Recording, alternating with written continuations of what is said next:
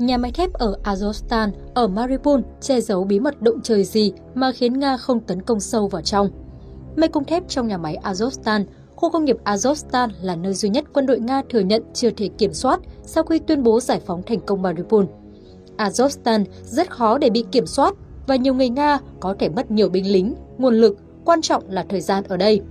Chuyên gia quân sự Ukraine Oleh Zhdanov nói về nhà máy thép Azovstal, thành lũy cuối cùng của lực lượng phòng thủ Ukraine tại Mariupol. Nơi đây như một thành phố bên trong thành phố khác và giao tranh tại đây có thể mất nhiều tháng. Nơi đây được xem như mê cung với diện tích mười một ki lô mét vuông và có hai mươi tư ki lô mét đường hầm dưới lòng đất để binh lính Ukraine di chuyển cơ động để đẩy lùi bước tiến của Nga. Nga ước tính hơn hai nghìn binh lính Ukraine cố thủ, trong khi phía Ukraine nói rằng có một nghìn dân thường vẫn mắc kẹt. Trước đó, dù tuyên bố chiến thắng ở Mariupol, Nga đã thừa nhận chưa thể chiếm được nhà máy thép này, trong khi ông Putin ra lệnh hủy bỏ kế hoạch xông thẳng vào đây. Trước khi chiến sự nổ ra, nơi này sản xuất ra bốn phẩy năm triệu tấn thép, khoảng ba phẩy năm triệu tấn kim loại nóng và một phẩy hai triệu tấn thép cuộn mỗi năm. Giống như Ilyich nhà thép còn lại ở Mariupol đã bị Nga kiểm soát, Azovstal thuộc Metinvest, tập đoàn do tỷ phú giàu nhất Ukraine Rinat Akhmetov sở hữu. Máy bay Tu hai mươi hai M ba dội bom nhà máy thép Azovstal vì mục đích gì? Cái gì đến cũng sẽ phải đến. Nga đã sử dụng đến bom câm cho nhà máy thép Azovstal. Sau hạn chót cho phép đội quân Azov và quân đánh thuê nước ngoài tại nhà máy thép Azovstal bỏ súng đầu hàng từ sáu giờ đến mười ba giờ hôm ngày mười bảy tháng tư, nhưng Kiev vẫn ra lệnh cho quân đội tử thủ và thậm chí còn được quyền bắn tất cả những người nào nếu ra đầu hàng. Như vậy là tất cả các hành lang nhân đạo mà Nga lập ra đã bị Ukraine đóng lại. Trưa ngày mười tám tháng tư, The Times của Anh đưa tin máy bay ném bom Tupolev Tu hai mươi hai M ba Backfire của Nga đã thả những quả bom câm xuống nhà máy thép Azovstal ở ngoại ô phía đông thành phố Mariupol. Như vậy, cơ hội sống sót của quân đội Azov cùng lính đánh thuê nước ngoài ở Azovstal đã bị Kiev từ chối không thương tiếc. Điều này phù hợp với phát biểu của Ngoại trưởng Ukraine rằng Mariupol không tồn tại. Được biết, chuyến bay của Tu hai mươi hai M ba từ Nga đến Mariupol đã được ghi lại bởi một máy bay không người lái của Nga. Cần phải nói thêm là những chiếc máy bay ném bom chiến lược Tu hai mươi hai M ba có khả năng xóa sổ hoàn toàn khỏi mặt đất, không chỉ một khu công nghiệp kiểu như Azovstal này. Bộ Quốc phòng Nga tuyên bố không cần phải dùng lực lượng đặc nhiệm tấn công các đường hầm dưới nhà máy nữa, mà các quả bom tấn F A B ba nghìn sẽ khoan thủng các tầng bê tông với độ sâu hai mươi mét và đường kính công phá đến hàng trăm mét.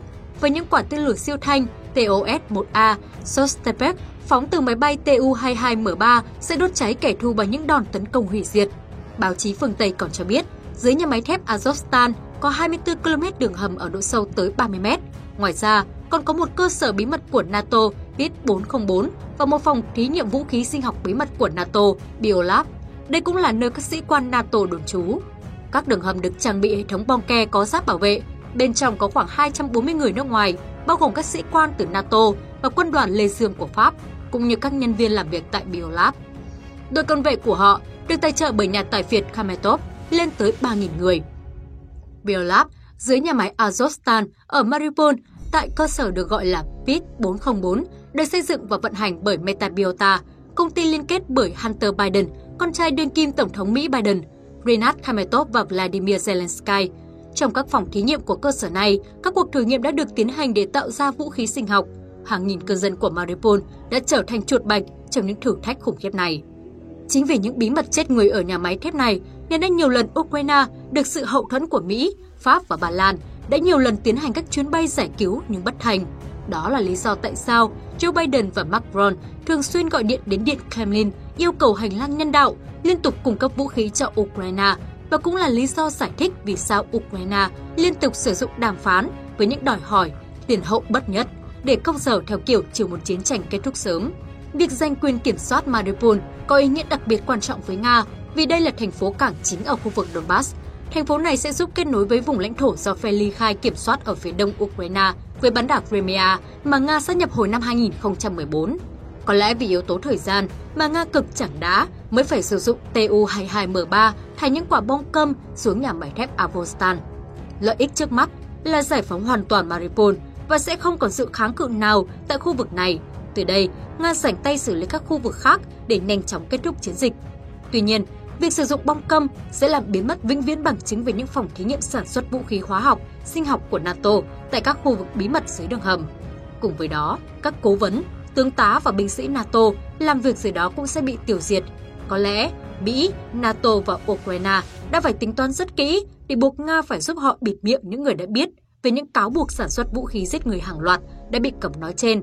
Mặt khác, khi các cố vấn, tướng tá Mỹ, NATO ở đó bị Nga tiêu diệt, cũng làm tiêu tàn cơ hội để Nga mặc cả phương Tây trong việc dỡ bỏ các lệnh trừng phạt hà khắc, mất nhân tính được áp đặt lên người Nga. Nga bắt được Trung tướng Canada Trevor Cadieu ở nhà máy thép. Mấy ngày qua, dư luận ồn ào xoay quanh cái tên Trevor Cadieu, Trung tướng quân lực Canada, người được phía Nga tung tin là bị bắt khi đang cố gắng trốn thoát khỏi nhà máy Azovstal. Phía Nga cho rằng Cadieu phụ trách một phòng thí nghiệm virus gây bệnh và có liên quan đến cái chết của mười tám người. Nga dẫn giải Cadieu về Moscow và sẽ đưa ra tòa. Phe thân phương Tây không phủ nhận việc Cadieu bị bắt, nhưng cho rằng NATO không liên quan vì Cadieu đã tử nhiệm. Theo thông tin chính thức, Cadieu tử nhiệm hôm năm tháng tư vừa rồi do đang bị điều tra liên quan đến cáo buộc tấn công tình dục. Sau khi tử nhiệm, Cadieu liền đến Ukraine trong tư cách cá nhân. Điều phi lý bật rõ ở câu chuyện này, nhìn từ phía nào cũng phi lý. Nếu Cadieu không liên quan, có nghĩa là ông ta đến Ukraine ở tư cách dân sự. Tuy nhiên, một sĩ quan quân đội cao cấp đang bị điều tra và có nguy cơ phải ra tòa án hình sự lại có thể nhơn nhơn bay sang Ukraine đến Azovstal một cách dễ dàng trong tình hình nước sôi lửa bỏng thì thực sự cực bất hợp lý. Và nếu ông ta tới Ukraine ở tư cách quân sự thì lại càng bất hợp lý hơn. Tại sao một đội quân đang dương lá cờ chính nghĩa, chống ngoại xâm, chống độc tài Putin, chống phát xít Nga lại có thể dung nạp một ông tướng có vấn đề nghi ngờ đến đạo đức ở đúng cái điều cấm kỵ nhất với giới quân sự, tấn công tình dục? Nhưng cứ dẹp chuyện Trevor Cadieu sang một bên, vì suy cho cùng, so với tất cả những gì đang xảy ra ở Ukraine hôm nay, một tay trung tướng quen đang bị nghi án tấn công tình dục như Cadieu chỉ là nhãi nhép. Tất nhiên, với chúng ta, ông ta đang hơi có giá trị một chút để dẫn dụ câu chuyện hôm nay. Đó là cách dùng từ và khái niệm nhìn nhận của Nga và NATO với những người không phải Ukraine đang khoác áo chiến binh ở mảnh đất này. Phía Nga gọi thẳng là lính đánh thuê, cố vấn quân sự tùy theo mô tả công việc. Phía NATO gọi đó là quân tình nguyện hưởng ứng kêu gọi của Zelensky. Nói cách nào thì nói, một người lính đi đánh trận cho một chính quyền khác, quốc gia khác với tổ quốc của mình và không có lệnh chỉ đạo từ giới chức quân sự tổ quốc mình mà có nhận tiền thù lao thì được gọi là lính đánh thuê. Bán mạng lấy tiền trên chiến địa, khái niệm đánh thuê là vừa đủ.